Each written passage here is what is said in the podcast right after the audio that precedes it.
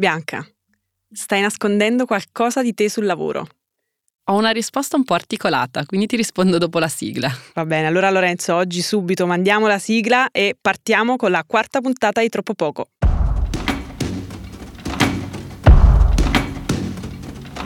Ciao, io sono Luna, sono autrice e content creator di Will. E io sono Bianca Maria Cavallini, psicologa del lavoro e direttrice operativa di Mindwork, società che si occupa di benessere psicologico in azienda.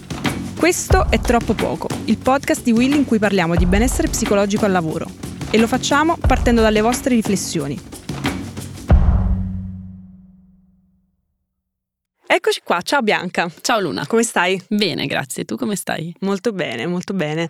Questa volta parliamo di nascondere, non nascondere. In particolare ci siamo domandati nell'ultima puntata di Chiaramente se stiamo nascondendo qualcosa di noi sul lavoro, perché non è detto che tutti stiano nascondendo qualcosa e se lo stai facendo, in che modo lo stai facendo? In modo consapevole o meno? E soprattutto, come libera scelta o meno? Esatto. Perché la mia risposta in realtà vorrebbe un po' partire da qui, cioè dal fatto che sì, io in realtà nascondo delle parti di me sul lavoro, ma non le vedo come qualcosa che viene taciuto perché non c'è il presupposto per poterlo esplicitare. Semplicemente è un contesto, come può essere qualsiasi altro contesto della mia vita, in cui porto determinate parti di me, in altri contesti ne porto altre, ma questo credo che sia, anzi è normalissimo, anche le persone, nel senso come ci fanno sentire le persone, con determinate persone mostriamo parti di noi che magari con altre tacciamo perché ne mostriamo altre. Quindi da questo punto di vista è un processo estremamente normale, tutto dipende se è una libera scelta oppure se siamo costretti dal contesto lavorativo che ci fa sentire magari in difetto rispetto a parti di noi. Infatti le risposte alla newsletter si dividevano molto perché c'erano tante persone che appunto eh, ci hanno confessato di nascondere varie parti, eh, vari aspetti diciamo sia del proprio carattere che proprio personali, eh, mentre altri dicevano io sì nascondo delle cose però per una mia scelta decido di non dire alcune cose per il semplice fatto che preferisco tenerle per me, non perché mi sento giudica- paura di sentirmi giudicato o altro, quindi come al solito come dici tu è sempre una scelta. Sì, poi dipende anche cosa ci fa star bene. Perché se a me fa star bene nascondere determinate parti di me, non è che è sbagliato di per sé. Cioè, se mi fa star bene, va bene. Eh, un conto se invece io mi sento in obbligo di nascondere parti di me che vorrei mostrare, che magari penso anche che siano funzionali al lavoro che faccio, o che sono, ma ehm, non posso farlo perché sento di non essere al sicuro nel farlo. Sì. Mi sento giudicata o giudicato, mi sento deriso e così via.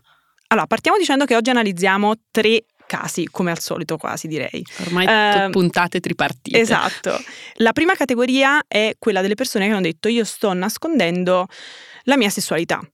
Uh-huh. Poi ci uniamo, diciamo, sempre a questa categoria il fatto che c'erano tantissime persone che invece stavano nascondendo il proprio malessere, quindi tante persone che hanno confessato di essere depresse e non riuscire a dirlo ad altre persone. Addirittura c'era una persona che ci aveva scritto sul posto di lavoro sono costretta a nascondere i miei stati d'animo e la mia patologia. Io soffro di un'ansia generalizzata e mi capitano dei momenti di buio mentale in cui vorrei solo isolarmi e cercare di riprendermi, ma i ritmi lavorativi non me lo consentono. Poi anche ricordo tutto il discorso dell'ecoansia, un sacco di, di, persone hanno proprio detto io nascondo la mia ecoansia. Quindi i propri valori. Sì. Per, esatto. per paura di passare come pesanti o appunto per paura di passare come i depressi della situazione. Sì, o gli attivisti della situazione. Come si reagisce a diciamo, al fatto che alcune persone nascondono delle cose oggettivamente molto grandi, quindi i propri valori, i propri aspetti, la propria sessualità. Beh, io credo che inevitabilmente poi le persone si sentano spezzate, perché comunque sono parti di noi, delle volte anche estremamente fondanti, tipo la personalità, delle volte parti che potenzialmente non ci fanno stare bene, che può essere un orientamento sessuale, ma ci sentiamo ovviamente a nostro agio nel poterlo, nel poterlo esplicitare, piuttosto che malessere psicologico, ansia, depressione o anche solo fatica, fragilità, che vorremmo magari poter esplicitare anche per dall'altra parte avere un, un supporto, ma che non possiamo farlo. Alla lunga questo è sopportabile, ma fino a che punto? Certo. Ma secondo me è un pensiero che nel retrocranio abbiamo, abbiamo quasi tutti e tutte, che magari non è legato alla simpatia, è legato ad altri aspetti, al modo in cui ci vestiamo. C'era una risposta interessante che tra poco analizziamo anche rispetto a questo, eh, o al modo in cui ci poniamo, o agli hobby che abbiamo. Sempre su questo tema eh, c'erano tantissime risposte sul fatto che molte persone mh, mm, nascondevano la propria depressione, mm-hmm. la propria ansia. Come si esce da questa cosa? È difficilissimo effettivamente magari lavorare in alcuni momenti in luoghi di lavoro in cui non, si, non ci si sente protetti, al sicuro, capiti. Assolutamente sì. Eh, diciamo che qui il ruolo ovviamente dovrebbe essere quello del, dell'azienda o piuttosto che del datore di lavoro, del capo e così via nel dare l'esempio e legittimare il fatto che eh, ci si possa prendere anche dei momenti, dei giorni, dei permessi eh, perché non si sta bene anche da un punto di vista psicologico. Quindi bisognerebbe lavorare molto su quella famosa cultura di cui parlavamo poco fa. Poi io credo anche che se le persone se la sentono, perché bisogna sentirsela, si possa fare anche un po' un atto di coraggio e quindi in qualche modo anche esplicitare il proprio malessere e anche magari in quelle condizioni, anzi proprio in quelle condizioni in cui non ci si sentirebbe liberi e sicuri nel farlo, perché poi delle volte eh, rot- si crea una rottura positiva per cui poi anche altre persone si sentono legittimate. Io ricordo delle storie di persone che in aziende dove non si sentivano a proprio agio nel poter parlare del loro malessere psicologico a un certo punto avessero deciso di farlo. E mi ricordo proprio una persona in, in particolare che mi ha detto: Da quella volta lì io sono diventata punto di riferimento per chiunque. Bellissimo. Perché chi sta, chi sta male viene da me, come se fossi la, la psicologa dell'azienda.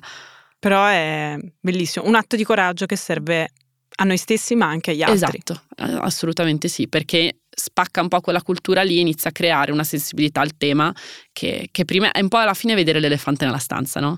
E dichiararlo.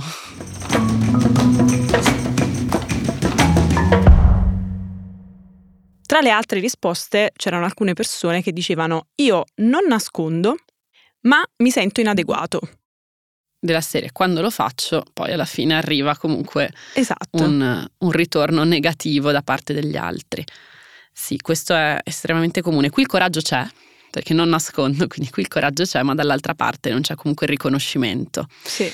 Beh, questo non mi sorprende anche perché eh, noi come Mindwork ogni anno facciamo una ricerca con BVIA Doxa sul benessere psicologico nelle aziende italiane e cito un dato che mi viene in mente parlando di questi argomenti che è che il 15%, solo il 15% delle persone ritiene che la propria azienda valorizzi adeguatamente le diversità che siano di genere, di età, orientamento sessuale e così via e, e, che quindi solo il 15% delle persone ritiene che la propria azienda alla fine promuova attivamente un, un clima di inclusione. Eh, questo secondo me è emblematico perché è qui, cioè non è solo un ok, puoi essere chi vuoi um, no, e certo. puoi mostrarlo, ma è anche dimostrare che effettivamente se tu ti esprimi nella tua autenticità poi non succede niente, no? E certo. anzi viene riconosciuta.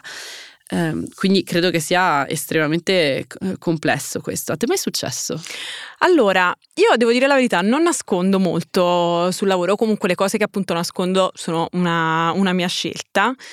Però sì, cioè a volte mi sono sentita inadeguata, non qui, devo dire la verità, ed è una strana sensazione perché è una lotta tra la tua autenticità, cioè quello che sei e quello che sei convinta di poter portare sul lavoro e quello che gli altri vedono e a volte vorrebbero vedere di te. Quindi è proprio una lotta interna, però devo dire che io non riesco a... cioè proprio... Non cade la pressione sociale. No, non ce la faccio, non, non riesco proprio che poi è quel tema lì alla fine, cioè tutto un discorso di, di pressione sociale e della necessità anche che abbiamo di, di conformarci. Ne avete parlato anche peraltro recentemente su Instagram dell'esperimento di Ash, che è un, un, famosissimo esperimento di psicologia sociale che dimostra proprio questo, cioè anche davanti all'evidenza noi pur di conformarci eh, praticamente diciamo che due linee palesemente diverse siano uguali e ci annulliamo. E quasi. ci annulliamo totalmente, annulliamo totalmente la nostra opinione pur sì. di conformarci a quella degli altri e questo lo dice molto lunga anche secondo me rispetto a quello che, di cui stiamo parlando.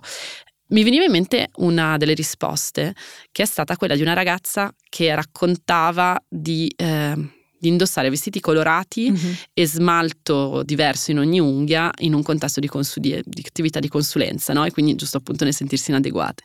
E mi ha colpito perché è un atto di coraggio, eh, però mi sono anche chiesta quanto riuscirà a mantenere questo suo essere lei in un contesto di quel tipo che di solito ti obbliga anche solo come pressione sociale ad avere il tuo tailleur grigio, blu o nero che sia. E, ehm, e, quindi torno un po' anche alla domanda che ci ponevamo prima, no? quanto poi, anche se riesco ad esprimere me stessa o me stesso, poi riesco a continuare a farlo. Poi dico, diciamo sempre che la diversità è ricchezza. Sì. Quindi forse dovrebbe essere proprio la priorità per le aziende, tutelare questa diversità. Delle volte inizia a esserlo, delle volte inizia a esserlo, e ehm, non sempre, ma eh, se pensiamo alle aziende, le aziende sono ecosistemi, eh, ci sono aziende con migliaia di persone e tu pensa quanta diversità c'è e quanto valore, quindi giustamente come certo. dici tu, certo. eh, e quante difficoltà anche nell'integrare le, le diverse diversità, perdona il gioco di parole. Ci sono tante aziende che stanno lavorando sulla quella che in azienda poi si chiama Diversity, Equity and Inclusion e eh, si, sta facendo, si, sta facendo, tanto, delle volte però a mio avviso andando un po' a, ad aggredire le cose eh, in verticale, un po' come silos, cioè mi occupo dell'età, mi occupo del genere, mm-hmm. mi occupo del, eh, de, della diversità culturale, come se non, in realtà noi non fossimo una somma mix, di certo. quelle cose lì, perché io e te siamo donne giovani, abbiamo già due diversità sì. e e siamo anche privilegiate nelle nostre due diversità. Ci sono persone che poi tutto il discorso anche dell'intersezionalità, nel senso c'è, eh, c'è molto di più oltre le singole diversità. Quindi credo che tanto sia, sia, ancora da fare rispetto a questo punto, però ci sono assolutamente esempi virtuosi di, di aziende che si stanno muovendo eh, in questa direzione. Terzo e ultimo caso, diciamo il più raro ma anche il più bello, quello che, che ci fa più felici, è chi non nasconde perché sta bene. Ed è una cosa rara ma meravigliosa. A quel punto sei una persona integrata, no? Un po' quel discorso sempre, siamo persone non, non spicchi.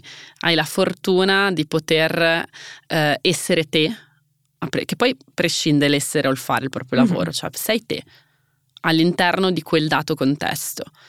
E, e, questo credo che sia fondamentale anche perché, ad esempio, mi viene in mente un, un, il discorso dei punti di forza, che in psicologia eh, sempre di più si parla di punti di forza, che sono quelle caratteristiche che ognuno di noi ha eh, che appunto sono le, le risorse e i, i, punti in cui siamo particolarmente, che sono particolarmente nostri, in cui funzioniamo bene e così via.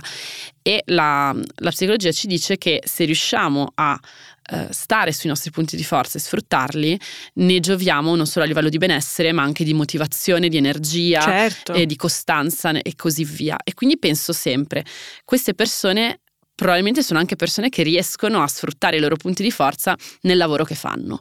Quindi quanto ne giovano loro a livello di benessere psicologico e non solo e quanto ne giova l'azienda o il luogo di lavoro in cui queste persone lavorano da quel punto di vista, perché quanto valore in più riescono ad avere. Molte volte le, le, i luoghi di lavoro sono seduti su valori non intesi tanto come sono i miei valori, ma valori che vengono generati, il valore che viene generato dalle persone che nemmeno si immaginano. È un gioco a due, cioè ne beneficia il, appunto il dipendente, il collaboratore, così come l'azienda.